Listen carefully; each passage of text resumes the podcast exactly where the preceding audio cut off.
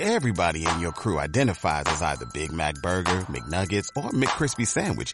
But you're the filet fish Sandwich all day. That crispy fish, that savory tartar sauce, that melty cheese, that pillowy bun. Yeah, you get it. Every time. And if you love the filet of fish, right now you can catch two of the classics you love for just $6. Limited time only. Price and participation may vary. Cannot be combined with any other offer. Single item at regular price. Ba da ba ba ba. Hola, soy Guillermo Elía y este es mi podcast, Quimeras, un lugar donde intento salvar las urgencias que me persiguen. En este espacio vas a poder conocer a personas a las que yo considero interesantes y con las cuales vamos a tratar de entender una parte muy chiquita del mundo. Y ahora nos sumergimos en quimeras. Bienvenidos.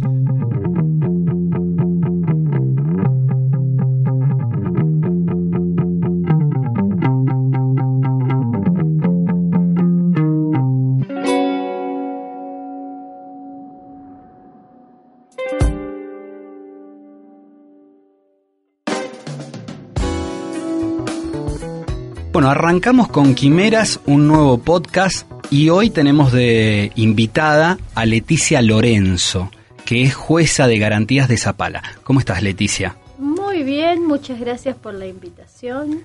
¿Te puedo decir Leticia? Leticia, Leti, como quieras. Bien. Leticia, te voy a empezar con una pregunta incómoda. ¿Sí? Eh, estamos acá en una sala cerrada, ¿sí? Donde muy presuntamente, si alguno de los dos, vos o yo, sale de acá y dice que el otro la acosó, lo tocó y demás, tenemos un escándalo para todo el año. Podríamos intentar, a ver qué pasa.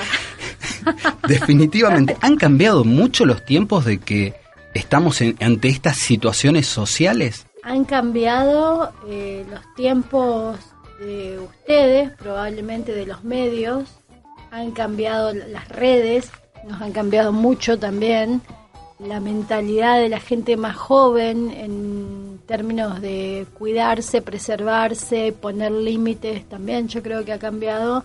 Después hay toda una cuestión vinculada con mi giro del negocio, digamos, con el derecho y la administración de la justicia, que no siempre acompaña esos cambios, pero sí, yo creo que vivimos en, otro mundo con relación a 20 años atrás.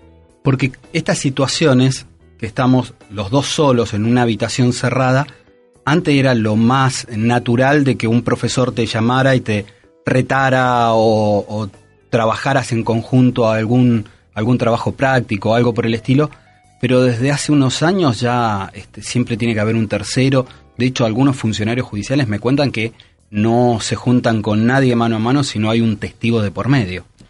Sí, yo creo que eso es un poco una exageración. En el ámbito educativo, sobre todo con niños y niñas pequeños, sí, lo entiendo y este, a veces incluso me sorprende. Yo vengo de una familia de docentes, entonces es como, y muchas amigas mías son docentes, cómo ha cambiado el trato de, de los maestros y maestras con los alumnitos y alumnitas, sí, este, es como muy distinto a cuando nosotros estábamos en el colegio. En el ámbito de los adultos, este, creo que también hay una cuota de exageración a veces. Yo, eh, de la misma manera que no tengo ningún problema en estar en esta sala cerrada con vos, estoy en miles de situaciones uno a uno con personas y no pasa absolutamente nada. Y este, además yo tengo una característica que soy como muy de abrazar, de este, tocar a la gente y jamás nadie este, me ha hecho ninguna insinuación en el sentido de me estás acosando. Las relaciones tienen que ver también con cómo se construyen y cómo somos. Eh, es como carica- caricaturizar eh, todo lo que estamos debatiendo en este momento social, decir, no, bueno, porque atrás de eso que viene, me imagino que ha sido un funcionario judicial el que te hizo ese comentario, no una funcionaria judicial, y atrás de eso siempre viene el porque nunca sabes con qué loca te vas a encontrar. Y muchas veces este, te, te su- te suelen resolver el acertijo de esa forma, ¿no? Claro, entonces, este, qué sé yo, desde lo políticamente correcto y desde la reflexión necesaria y desde también el debate sobre cómo ejercemos nuestras funciones en la justicia, a mí me parece que estas cosas nos las tendríamos que tomar más en serio en términos de revisar nuestras conductas hacia atrás, ¿no? Eh, esto lo hablamos mucho con algunos compañeros y compañeras donde yo trabajo, porque es cierto que cuestiones que quizás hace 5, 10, 15 años eran total, estaban totalmente normalizadas, eh, hoy en día no pueden pasar.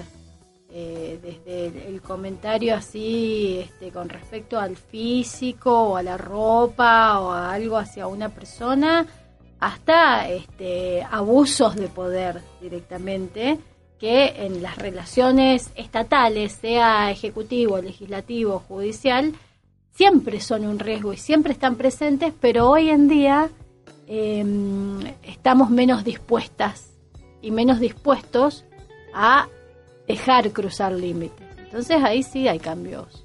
¿Jode cuando el comentario viene de parte de una mujer? el comentario de esta loca. claro. O mirá cómo se vino este, y cosas por el estilo. Donde ya hay como un preconcepto de mirá cómo se vistió. Claro. Hay que procesarlo. Sí, duele más que jode. Duele, pero también me parece que este, es entendible porque la, la cultura patriarcal no es patrimonio de los hombres. Todos y todas hemos sido educados en una cultura patriarcal. Entonces, este, claro, el comentario de esta, esta que busca y después no se la banca, o si se viste así que pretende, no es un comentario este, solamente masculino. Duele, te digo, porque decís, en esta época en la que está tan de moda, a mí no me gusta mucho la palabra, pero está como muy... Este, en boga esto de hay que ser sororas, ¿no? La sororidad. Claro. Eh, que lo diga una mujer es como más costoso porque ya pensándolo como en términos de lucha, de debate, decís retrocedimos cinco casilleros, si es una mina la que me hace ese comentario. Pero por eso, yo creo que siempre hay que estar claros y claras en que todos estamos formados en una cultura patriarcal y de eso no se sale de un día para otro. ¿Y cómo son los ejercicios de deconstrucción? Porque todo también, otra de las palabras que está muy de moda es me, me deconstruyo, este, y pareciera como si es un acto donde de un día para el otro te despertaste, estoy deconstruido, eh, acá tengo el pañuelo, este, vamos a la marcha, eh, y no es tan así tampoco y lleva todo un proceso, digo, como hombre yo, este, también me lleva a replantearme todos los días algunas este, actitudes, algunos chistes fáciles este, que podemos llegar a traer de arrastre, este, porque nos hemos criado en esta cultura machista y patriarcal, eh, y cómo se hace para este, deconstruirse y cómo lo, lo viven ustedes. Porque y pensando también, en... No, perdón, también... Porque también cuando llega alguien a declarar este, o, hacer tal algún testimonio o cosa por el estilo, también supongo que tiene estos vicios. Uf, tremendo, tremendo. Al interior del sistema judicial, este, yo trato siempre de ser respetuosa porque sé que nosotros resolvemos conflictos de gente que la está pasando mal. Si uno se pone medio psicópata y se desdobla de eso, es súper interesante lo que pasa en términos de los comentarios, de cómo miran las pruebas, de cómo miramos, miran, digo yo, pues ya, ya estoy deconstruida, cómo miramos, lo que pensamos, lo que nos planteamos y este, a mí me parece que cómo, cuál es el ejercicio y el ejercicio es siempre estar pensando el poder, es decir, siempre estar pensando dónde yo estoy generando una relación desigualitaria sobre la base de que tengo más poder sobre vos. Eh, si yo eh, mando a callar a alguien en una audiencia porque soy la jueza y sé que me van a hacer caso, aunque después salgan diciendo, uh, esta vino de mal humor, en realidad estoy haciendo un uso arbitrario del poder. Si yo en una sentencia escribo que, bueno, al final del día esta mujer tenía cinco parejas, entonces estoy haciendo un uso arbitrario del poder. Esto y en la cotidianeidad es donde más se da y donde más yo creo que tenemos que pensar todo el tiempo por qué reaccionamos como reaccionamos ante determinadas situaciones cotidianas, ¿no? ¿Por qué eh, si aparece una mujer eh, vestida de determinada manera, em, empezamos a pensar que si se viste así, lo que le va a pasar, ¿por qué hacemos todos esos caminos? ¿Desde dónde nos estamos parando? Desde el poder, desde decir, no, el, la mujer debe ser como soy yo, que me he visto de esta manera, que soy recatada en estos espacios, que guardo determinadas formas, no puede ser de otra manera. Y ahí es donde viene el ejercicio de, construcción que para mí tiene que ver con asumir que este mundo es enorme y las posibilidades de elecciones, de preferencias, de planes de vida son tan enormes como el mundo. Cuesta mucho romper esas estructuras, digo, eh, el poder y el deber ser, ¿sí? Como que no, no, nos encasillan, nos meten en, en pequeños rectángulos de los cuales no nos podemos salir porque si no y como que todos estamos mirando, ah, se salió. Tal cual, tal cual cuesta. Yo creo que es muy costoso. También ahí eso tiene mucho que ver con, este, con la historia de vida de cada quien, ¿no? A mí, en los ámbitos en los que yo trabajo, que sé que como que rompo algunos moldes, eh, me divierte mucho. A mí no me cuesta nada porque yo estoy formada en, en una tradición de vida en la que siempre me dijeron que tenía que hacer lo que quisiera, como quisiera, con quien quisiera, cuando quisiera, siempre respetando a los demás. Entonces, digamos, me da lo mismo usar tacos o zapatillas, me da lo mismo maquillarme o no maquillarme, me da lo mismo este que digan que no tendría que tener el pañuelo verde en el portafolio porque el, no sé, porque el decoro, me da lo mismo y no me cuesta. Eh, me, sí me da la sensación que eh, hay mucha gente que quisiera hacer, decir, eh, expresar cosas y no lo hace porque, bueno, si vos estás en determinado lugar corresponde que seas de determinada manera y es penoso porque se pierde una vida este, más libre, en definitiva, por la mirada que les estamos imponiendo los demás. Y eso, a ver, eh, Leticia en Capital Federal a lo mejor pasa inadvertida, es una más. Leticia en el interior de Neuquén, este, que me decís esto de, bueno, el decoro, que si lleva el, pañuelo verde o no en el portafolio. ¿Cómo son las relaciones humanas en zonas donde están este, preconceptualizadas como rurales? Yo, de nuevo, siempre este, con esta limitación del ámbito en el que me muevo, ¿no? Creo que esto tiene mucho que ver con cómo uno se posiciona ante el mundo.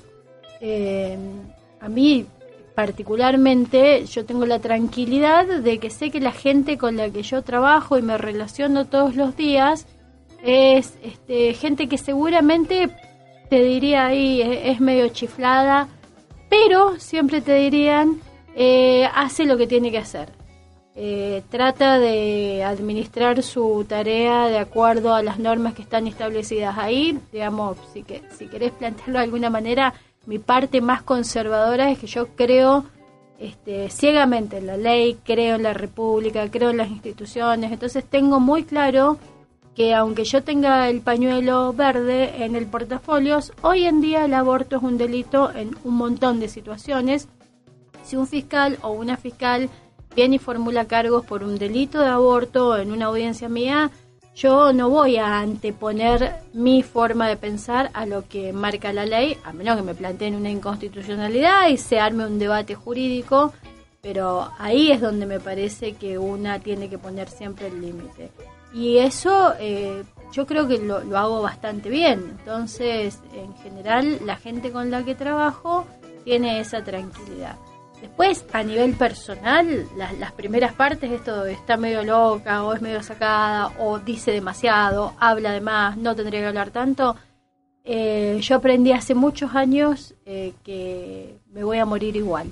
Entonces, eso es una, eso es un absoluto.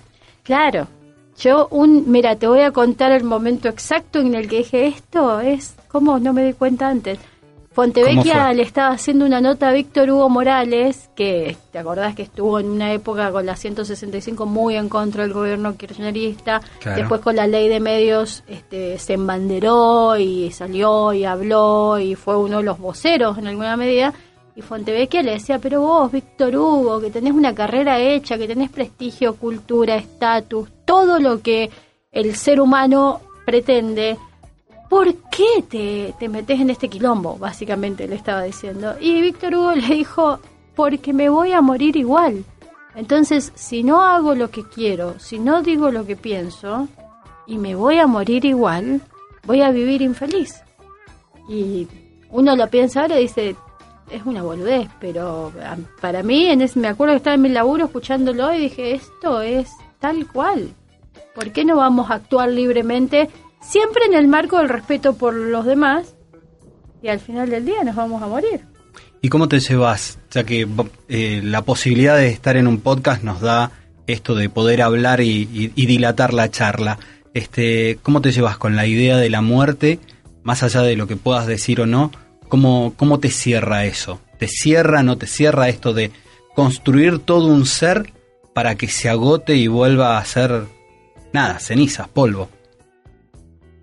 Me parece que, bueno, vos lo dijiste, es el absoluto, es lo que va a pasar. Eh, creo que hay que tratar de trascender. A mí eso es algo que, este, que sí me preocupa, como dejar algo, dejar una huella en el mundo. Yo me voy a morir, pero me gustaría que el día de mañana digan, bueno, había una jueza que una vez hizo una sentencia y dijo esto. Eh, la idea de trascendencia es algo que, que me, sí, me, me, lleva siempre mucho a la reflexión y ahí por ahí también están los conservadurismos o esto de no poder deconstruirse del todo. Me cuesta entender este, que las personas no quieran trascender que no, no, no se preocupen, como que tu vida se termine a las 8 de la tarde viendo Tinelli. Digamos, claro, ser un cualunque. Exacto. No, porque creo que la forma de reconciliarte con la idea de que te vas a morir es pensar que algo de vos va a quedar en el mundo. Para muchas personas son los hijos, por ejemplo. muchas personas que te dicen, bueno, yo, vos sos mi contribución al mundo, te dicen tus papás. O este, me salió el mejor producto, porque es su forma de trascendencia. Para otras personas es, no sé, ganar un premio Nobel y cambiar la ciencia. Y para otros, Heidegger creo que era el que decía, pinta tu aldea y pintarás el mundo. Yo di un vueltón latinoamericano en mi vida y terminé viviendo en el lugar del que salí y me parece que es bárbaro eso, porque el hecho de vivir en una comunidad tan chica, con una conflictividad también muy este, pacífica dentro de todo, te permite relacionarte y generar este, vínculos que por ahí una ciudad más grande te vuelve anónima y no, no lo puedes hacer y eso te da una posibilidad mayor de generar cambios y desde mi perspectiva, cuando ocupas posiciones públicas también te genera mayores obligaciones. Pero para, me interesó, quiero, quiero meterme más en el lado oscuro. Cuando se hace de noche y en algún momento te dan esos ataques de decir, me voy a morir, esto se va a acabar, ¿te angustia en algún momento? No, me angustia más la muerte de los otros, pero ya no me angustia tanto como me angustiaba cuando no había perdido a nadie. Eh, yo creo que cuando una pierde a su primer ser querido y se da cuenta que la vida sigue y que al otro día de todas maneras hay que levantarse y que este aprender ¿Y eso duele? Sí, duele mucho, duele mucho pero también me parece que es toda una experiencia muy interesante aprender a convivir con esos dolores, ¿no? Los dolores de esas pérdidas, de las pérdidas de, seres queridos, no se van más.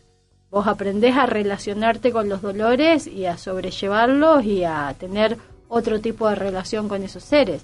Pero cuando no has perdido a nadie, sí, yo me acuerdo cuando era chica era como una preocupación que no se me muriera nadie. Después, bueno, murió el profesor que más quería en la secundaria, y después se murió mi papá, y después se murió mi abuelo, y después se murió mi abuela, y así suma y sigue, y vos seguís viviendo.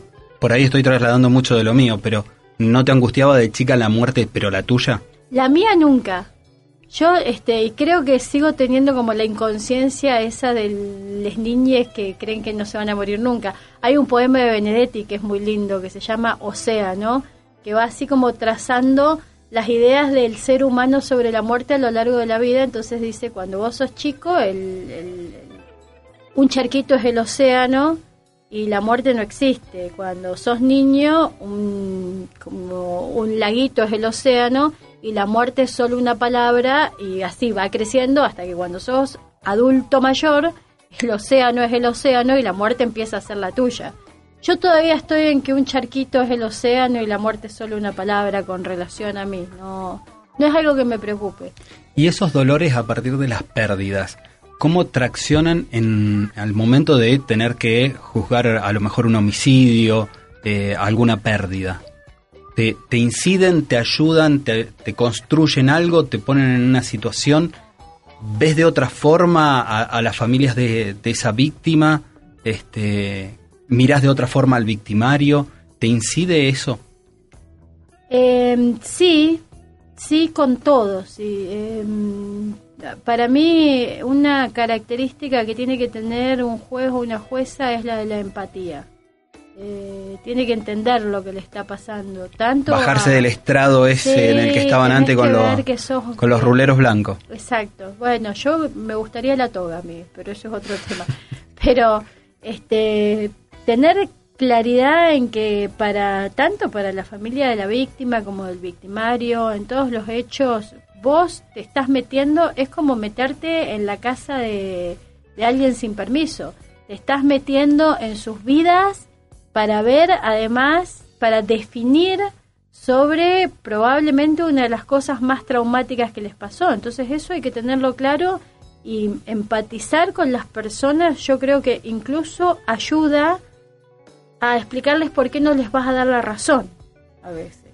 No es lo mismo eh, para mí, ¿no? Mm. No es lo mismo decirle a la familia de la víctima que no vas a condenar a la persona que acusaron porque no hay pruebas, cuando se lo decís desde un lugar de comprensión del conflicto, de la tragedia, de su padecimiento y de cómo les va a caer a ellos esta noticia, que decírselo como quien le manda a alguien un telegrama de salutación.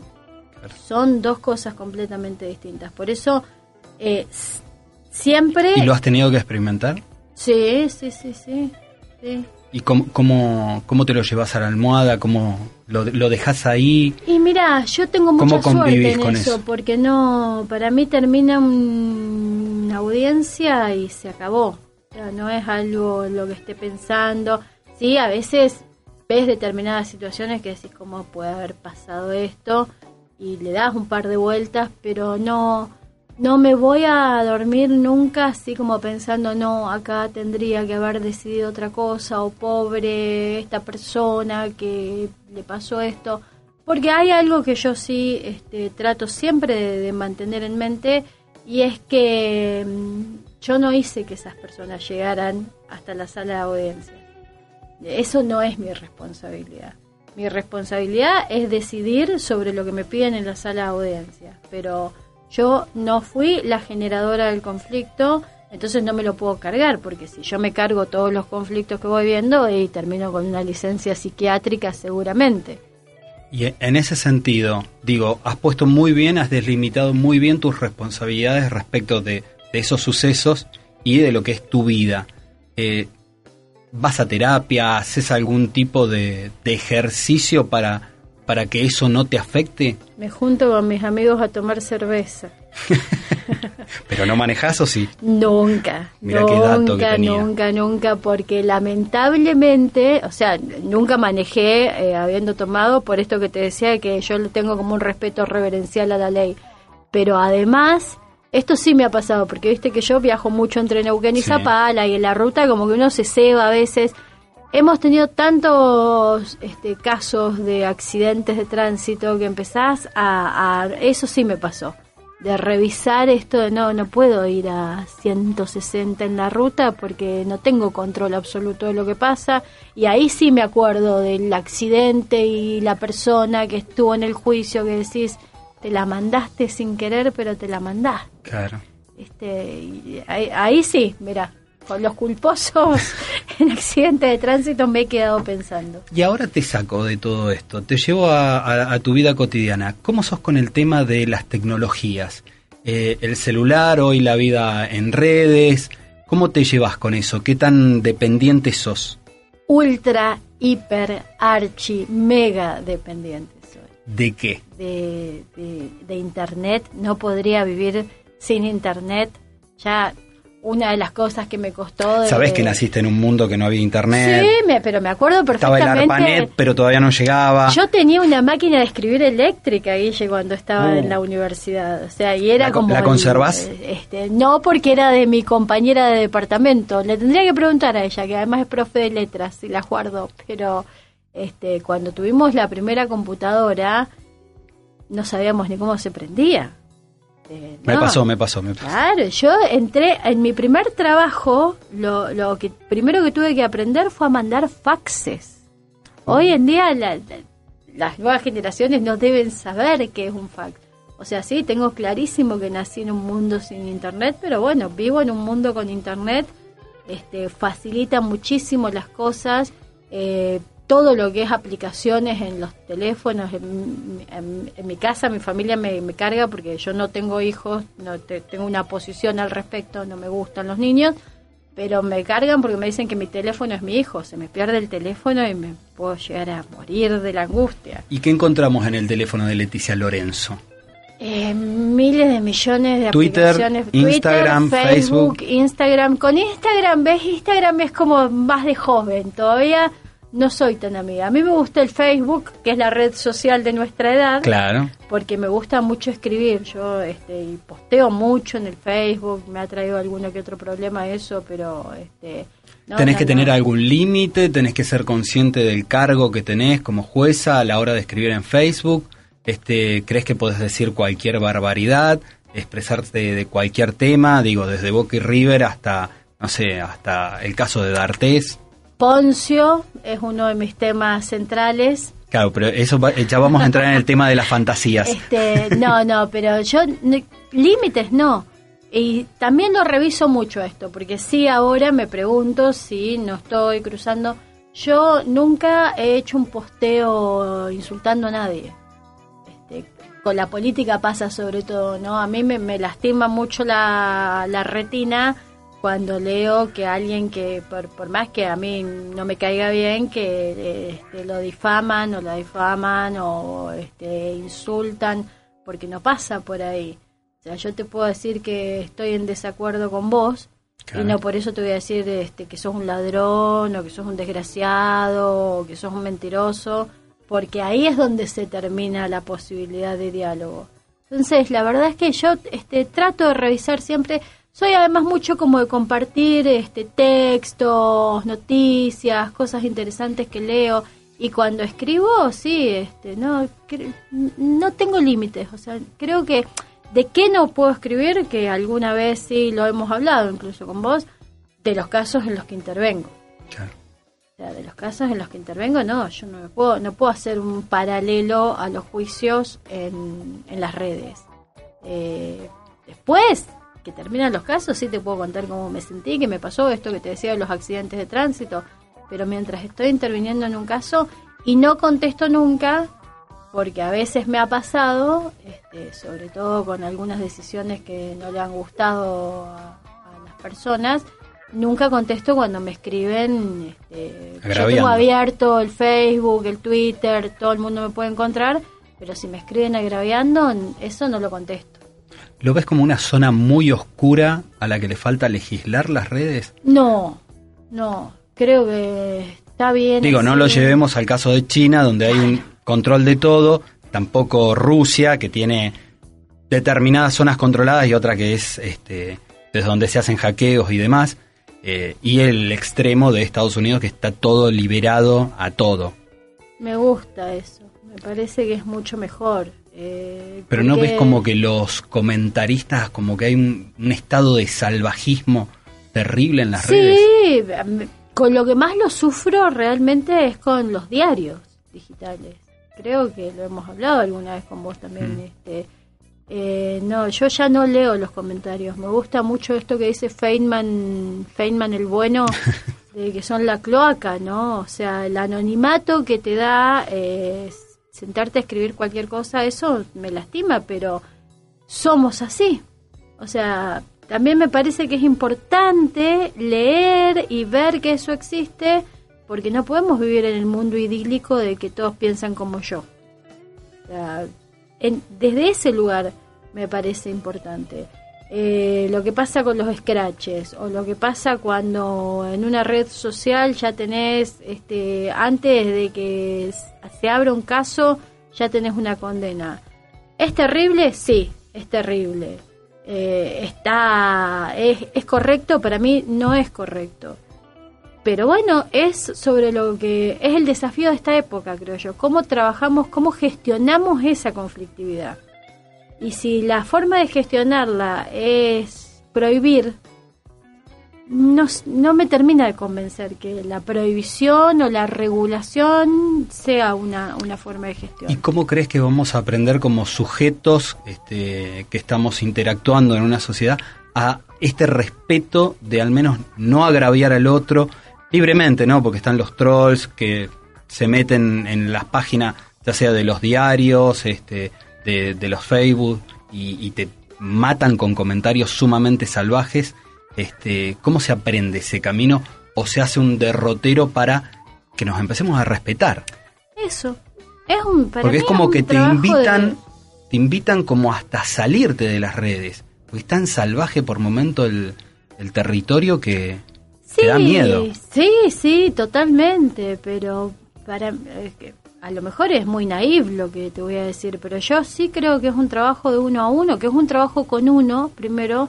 A mí me pasa, por ejemplo, en Twitter, que hay gente que la dejo de seguir y la vuelvo a seguir todo el tiempo porque peleo conmigo en realidad, porque digo, no, no puedo dejar de seguir a esta persona porque escribió algo que a mí me parece una tontera cuando después ya sea por laburo o porque compartimos espacios, es interesante saber lo que está pensando. Eh, pero ese ejercicio primero lo tengo que hacer conmigo y después lo tengo que hacer con los demás también. Yo también a veces me encuentro con que hay gente que me tiene bloqueada o que me borró del Facebook y siempre pienso lo mismo, ¿no? Yo escribo mucho sobre política, por ejemplo, todo el mundo sabe que soy peronista, todo el mundo sabe qué es lo que pienso y todo el mundo sabe que eso no tiene nada que ver con mi trabajo. Eh, pero bueno, claro, hay gente que se hastía y dice, no, esta no la sigo más. Y por ahí es hastío, por ahí es bronca, por ahí es que te quisieran decir cosas y no te las dicen. Con el aborto también pasa mucho. Yo tengo muchos contactos en las redes sociales que este, están en contra de, de la despenalización y hemos tenido charlas súper productivas con algunos. Con otras personas no, porque enseguida te insultan. Y si te insultan, no puedes conversar. Y si no puedes conversar, no tenés que perder el tiempo tratando de convencer a alguien que no se va a convencer. Pero es un trabajo con uno. Sí, definitivamente. Eso es el, día a día también. Es el día a día, claro. Y además, nosotros, vos, yo, que trabajamos con la palabra, que trabajamos con el lenguaje, para mí tenemos una obligación mayor en ese sentido, ¿no? Y en esto que hablábamos antes de la deconstrucción, ¿no? Em, yo, hay gente que me parecía súper graciosa hace cinco años atrás y ahora me parecen súper agresivos. Porque vos no es que te deconstruís. ¿Tenés algún ejemplo para dar? Eh, Hernán Brienza, por ejemplo, que me encanta y me parece un historiador bárbaro, pero cuando lo, lo, lo leo y de nuevo, cada uno hace lo que quiere, lo que tiene, pero eh, y es muy fanático de River, compartimos como esa pasión y a mí antes me parecía muy divertido cómo se peleaba con los hinchas de Boca y los chicaneaba y ahora me parece violento. No es un tema de él, es un tema mío, de cómo yo empiezo a pensar el mundo de otra forma también, ¿no? El, el fútbol a mí me obsesiona porque me parece que es una de las de las fuentes de violencia más grande que nosotros tenemos, ¿no? Está como el folclore del River Boca llevado a todos los ámbitos de la vida y la verdad también en el medio pasó Gallardo, ¿no? Y yo siempre detesté a Ramón Díaz porque no me gusta el que boquea, el que te pelea. Sí, lo que se llamaba la picardía. La picardía, claro, que está en todos los ámbitos, ¿no? Se puede trasladar a todos los ámbitos. Entonces, digo, en un momento vos estás culturalmente instalada en esa idea y te parece gracioso y además que, que como que le encuentre la vuelta al que lo está peleando. Y en otro momento, a mí particularmente me pasa que digo, ¿para qué? no es necesario. Disfrutar de tus triunfos sin preocuparte de las derrotas ajenas. vos sabés que lo interesante y lo que me gusta charlar con vos es que, a ver, te lo voy a poner en términos callejeros, este, tomalo a bien, que sos una mina, que sos peronista, hincha de River, vaya contradicción, siempre se ha dicho que el peronista es hincha de Boca. De Racing en todo caso. Eh, en, algunos casos, en algunos casos. Y además, este, hace sentir incómodo a un montón de personajes. Digo, acá en la justicia local hace sentir incómodo a un montón de personajes por esto, porque eh, no estás dentro de, estos rectángulos que hablamos y te salís de los moldes. Eh, por, no sé si, si, lo compartís, es una visión mía, y Mina te lo digo en el buen sentido de la palabra, siquiera dolinesco, este, para que se entienda. Y tenés unas características que no hacen a la jueza de formato este, A4 eh, de épocas anteriores. Eh, ¿Esto cómo hace tu relación con el resto de, de los funcionarios en tu laburo? Yo quiero creer Tiramos la voz. No, yo que, de hecho creo que me quieren. Eh, porque, claro, cuando por ahí, si vos... ¿Sentís que incomodás a un sector y a otro sector le generás cierta atracción? Ni lo uno ni lo otro. O sea, sí, eh, sí puede pasar que este, sea molesta. Pero yo lo digo siempre, yo soy una persona molesta. ¿Molesta o incómoda? Incomodo, incómodo, incómodo porque insisto con cosas de las que no se hablan, ¿no? O sea, y a mí me como que me da risa. Eh, a la larga... El libro del tabú hacías payanita con él. Claro, porque además son cosas que republicanamente tenemos que hablar, ¿no? Porque yo, yo no quiero hablar de con quién se acuesta un juez o una jueza. Eso no me interesa. Ahora, del trabajo que hacemos, sí, me parece que tenemos que hablar y mucho y me parece que está buenísimo que ustedes se interesen y que nos inviten y que charlemos así, eso ya parte también de, yo me formé en esta línea este, de, pensamiento de qué tiene que ser la justicia. De la misma manera que tenemos una sociedad patriarcal, el patriarcado impera en la justicia también y hay un formato de funcionario, hay un formato de juez, hay un formato de este empleado administrativo Después, eh, para mí no hay nada más mm, valioso que la prepotencia del trabajo. Entonces...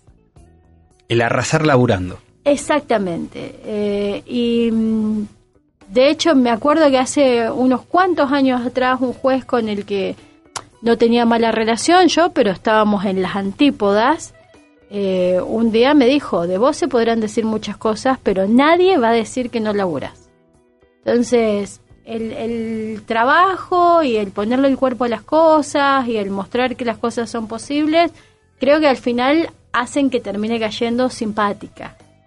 Eh, ¿Crees que trae esa escena, este, digo, dentro de la dinámica de los paradigmas dominantes y emergentes, que traes a, a, escena el paradigma emergente, ese que incomoda, este, que hace que tengamos que pasar por una etapa de transición, este, donde van cayendo y subiéndose voces y demás? Sí, sí, probablemente sí, porque además es algo que este, discutimos con varias personas al interior del Poder Judicial, esta idea, ¿no? Como de nosotros y los otros, que tiene muy instalada el Poder Judicial.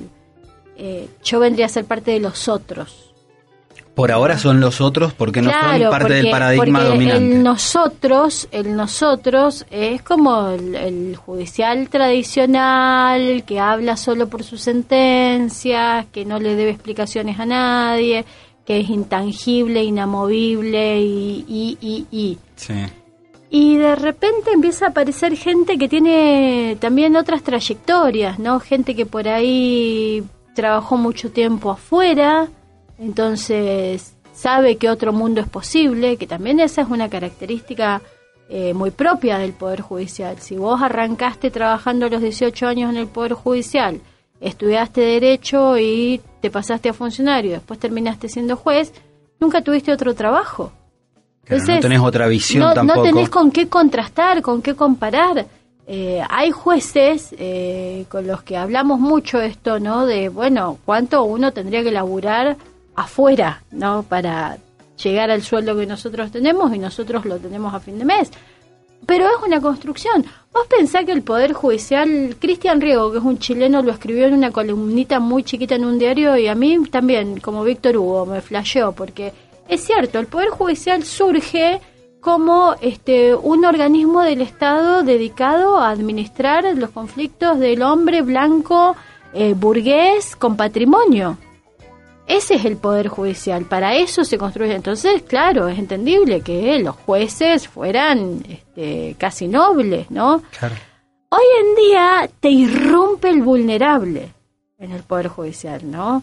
Eh, comunidades indígenas, mujeres, niños, niñas, adolescentes, medio ambiente, consumidores, abuelitos, eh, y claro. A, esa idea yo me animo, me arriesgo a, agregar y lo, lo, vengo diciendo, eh, que me parece que el nuevo Código Procesal Penal de Neuquén, que ya lleva cinco años, no sé qué tiene de nuevo, este, como que los expone, los saca todos a la calle, este, los pone en una gran pecera donde el vecino ya sabe quién es el juez, quién es el fiscal, el defensor, este, cuál es la víctima, el victimario como que eso lo, ha dejado que los jueces se adapten a esa exposición pública de dejar de ser el hombre de la toga para pasar a ser el vecino que también va al supermercado, saca a pasear el perro. Este, ¿Ha servido para eso o, o todavía los jueces están muy, digamos, a disgusto con esa nueva, con esa nueva mirada? Yo creo que sirve, también creo que los jueces, este, los jueces y las juezas neuquinos en general son gente este, muy sencilla en el trato. A mí me acuerdo que cuando vine a trabajar acá fue una de las cosas que me sorprendió gratamente. Eh, acá han pasado cosas que en otras provincias no pasarían jamás. Viste que un juez te vaya a hacer una audiencia un sábado a la tarde en jogging porque estaba jugando al fútbol y lo llamaron, está de turno y cae a hacer la audiencia y nadie se horroriza. El, ejemplo más potente para mí que nosotros tenemos como provincia de eso son los crucifijos. O mm. sea, mientras vos, no sé si estás al tanto de esto, hay una campaña nacional de una ONG para que los poderes judiciales bajen los crucifijos en las salas. Y en esta provincia los crucifijos los bajaron, creo que fue por una nota de Laura Loncopán que una vez hizo una referencia en el diario y el Tribunal Superior de Justicia en un acuerdo dijo basta crucifijo. En su oficina tenga el gauchito Gil, hacer la muerte, el crucifijo, pero en la sala pública bajamos a ese señor de ahí y no tenemos crucifijos. Hay como una cosa de proximidad que ya estaba presente. Yo creo que este con sus matices y con esta cosa como medio de nobleza del Poder Judicial, Neuquén es una provincia muy joven, el Poder Judicial de Neuquén no llega a tener 70 años, 60 y pico tiene, es un adolescente de los poderes judiciales y la migración, no esto de tener gente de todas partes, también hace que este, tengas como un mosaico. ¿Qué es lo que genera el código? Que es una idea que me está obsesionando a mí últimamente. Para mí el código nos dice, bueno, está bien, son dos piolas, ahora yo les pongo un desafío más que es que pasen de la justicia de, para hacer la analogía con la economía feminista, que pasen de la justicia de mercado a la justicia del servicio. Y ahí es donde hay una ruptura importante, porque... Este, ¿No se ven con la imagen de servidor público? De cuidadores. Viste que está como economía de mercado, economía de cuidados, que se discute mucho esto de las mujeres, todas las tareas que hacemos que no son remuneradas. Vos fíjate que en la justicia y la, oficina judicial penal me parece como el organismo más este, característico para mostrar esto. Se hacen un montón de tareas que no tienen que ver con si el juez o la jueza hacen la sentencia, pero si no se hacen esas tareas, no hay sentencia posible. Notificar, llamar a los testigos, tener la sala de audiencias lista, ponerte un vaso con agua este, si vas a hablar, que te funcione la tele si vas a pasar un video, todas estas cosas que nos parecen como normales, este, me acuerdo con el juicio que hubo hace poco que había un video de cuando le pegaron al chico los policías y el video circulaba. Bueno, alguien se tiene que ocupar de que haya un televisor para que los jueces vean bien ese video. Pasa tan desapercibido que no es trabajo. Esa es la justicia de cuidados. Digamos, todo lo que hay que hacer para que al final del día el que va a tomar la decisión la tome cómodo, la tome tranquilo, la tome sin estar preocupándose de esas otras cosas.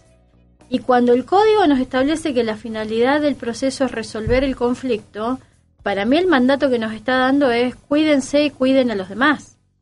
Es decir, acá no, no gana el que hace la sentencia este, más divina y se la publican en una revista jurídica. Gana aquel que deja las partes con la tranquilidad de que este, entendieron qué se decidió, de que fueron escuchadas. Hay un montón de casos en los que vos te das cuenta que lo único que quieren algunas personas es sentarse y contar su historia. Que eso es lo sanador. Bueno, la mamá de Facundo, el chico que fue golpeado por la policía, en un principio nos contó que a ella le hubiese bastado que le pidieran perdón. Bueno, si nosotros tuviéramos una justicia de cuidados, por eso me obsesiona tanto esto, una justicia de cuidados, lo primero que hace es preguntarle a los involucrados qué es lo que quieren del proceso, qué es lo que quieren lograr con el proceso. Y eh, vos estuviste la otra vez hablando con Mario Juliano de Víctimas por la Paz. Eh, es sorprendente la cantidad de personas que te dicen, no, a mí me da lo mismo que vaya preso. Yo lo que quiero es que me pida perdón. Yo lo que quiero es que no vuelva a trabajar ahí. Yo lo que quiero es que no maneje más. Yo lo que quiero es que XXX, completalo como quieras pero no todo el mundo viene y te dice, yo lo que quiero es que vaya preso para toda la vida. Como hay personas que quieren eso y que ven en eso su forma de sanar. Atrás de lo que nosotros hacemos siempre hay duelos por transitar. Y si no vemos eso, no estamos cuidando a la gente. Bueno, acá nosotros somos muy cuidadosos de todo. Tenemos, eh, vos lo estarás viendo, todo esto que ves acá es una máquina del tiempo y tenemos la posibilidad, y no te vamos a regalar el viaje porque sale caro, entonces te oh. vamos a pedir este, que nos digas a qué lugar irías o a qué juicio te gustaría estar presente en el momento de la historia que se te ocurra, ¿sí? ¿Y por qué? Me gustarían juicios recientes y tiene que ver con toda esta revisión ¿no? que yo estoy tratando de hacer con relación al, al, posicionamiento de las mujeres ante la justicia y dentro de la justicia. Me habría gustado mucho estar presente en el juicio por el crimen de María Soledad Morales, por ejemplo, eh, o en, en el juicio contra Romina Tejerina. ¿Cuál de los dos elegirías y por qué? Y elegiría el de, el de Romina Tejerina. Y si a mí me tocara ser jueza de ese juicio, eh, quisiera que fuera un juicio por jurado. Porque, ¿Por qué? Porque mm, no fue una cuestión solo jurídica. Nunca es una cuestión solo jurídica. Pero lo que pasó con Tejerina eh, de alguna manera empezó a movilizar todo lo que estamos discutiendo hoy en día sobre qué pasa con las mujeres. es un hito. Es un hito, es un hito. Y el resultado de ese juicio este, es terrible, ¿no? De condenarla, el tiempo que estuvo presa. Me gustaría mucho saber qué habría hecho un jurado en ese caso. Me gustaría mucho, mucho porque me parece retomando ¿no? esto de las culturas patriarcales y cómo se arraigan en los organismos más tradicionales y cómo la justicia es un organismo altamente tradicional que además tiene una característica y es que este, tiene integrantes de la misma profesión, que provienen en general de los mismos sectores, que se van a vivir a los mismos barrios, que mandan a los hijos a las mismas escuelas y que en un momento empiezan a ver el mundo desde el patio de su casa.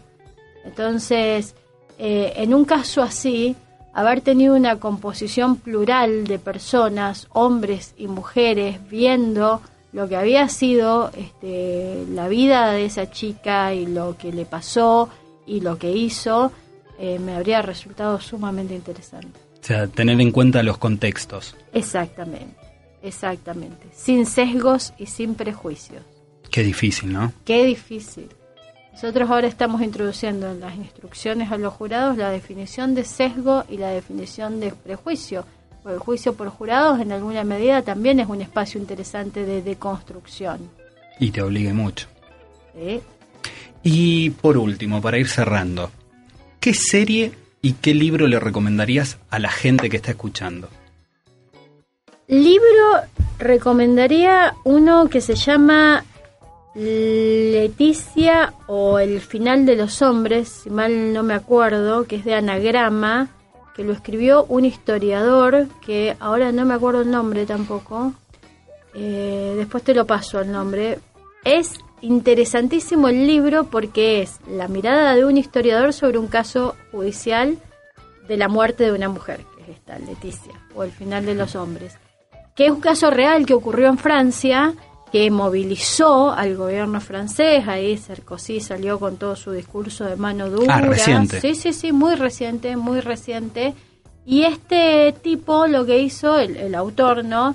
Fue entrevistar a todas las personas que estuvieron involucradas con el caso, desde la familia de la chica, una chica muy vulnerable que había pasado por familias de acogida, este, con su hermana que es la que la sobrevivió, y va relatando la historia entonces entrevistó a, desde la familia, los actores judiciales, actores políticos que estuvieron involucrados, hace una revisión de los medios y vos acabas de decir la palabra, eh, contextualiza muchas cosas.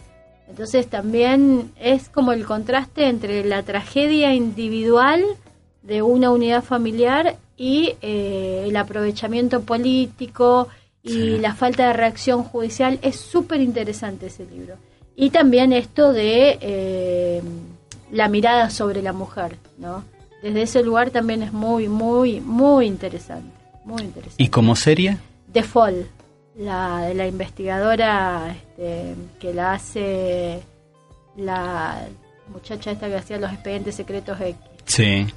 Esa serie me gusta mucho, porque también es, este, ella tiene eh, un protagonismo y tiene un discurso que es muy, muy interesante para esta época, cómo cuestiona el lugar de la mujer en las instituciones de investigación, en los organismos policiales, cómo se, se para ella frente a eso. Incluso este un montón de características de características que tiene el personaje de ella que este históricamente son características masculinas tipo acostarse con un tipo y al otro día no darle bola. Este eso es como eh, te rompe mucho la cabeza. Me parece muy interesante. Y tiene un discurso la actriz en, en la serie el personaje de ella que es buenísimo la vamos a anotar entonces. Y desde ya te agradecemos, Leticia, que hayas estado acá. Este, es que es un espacio más bien distendido porque hoy con las velocidades no se puede charlar mucho, entonces tratamos de tomarnos un tiempo para charlar. Muchísimas gracias. Muy cómoda, muy lindo esto, una excelente idea. Bueno, y nos vamos a seguir escuchando en la próxima eh, emisión del podcast Quimeras. Muchas gracias.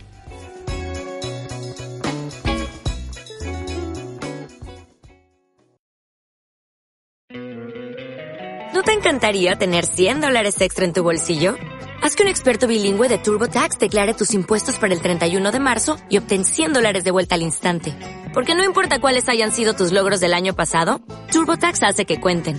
Obtén 100 dólares de vuelta y tus impuestos con 100% de precisión. Solo con Intuit TurboTax. Debes declarar para el 31 de marzo. Crédito solo aplicable al costo de la presentación federal con TurboTax Full Service. Oferta sujeta a cambios o cancelación en cualquier momento.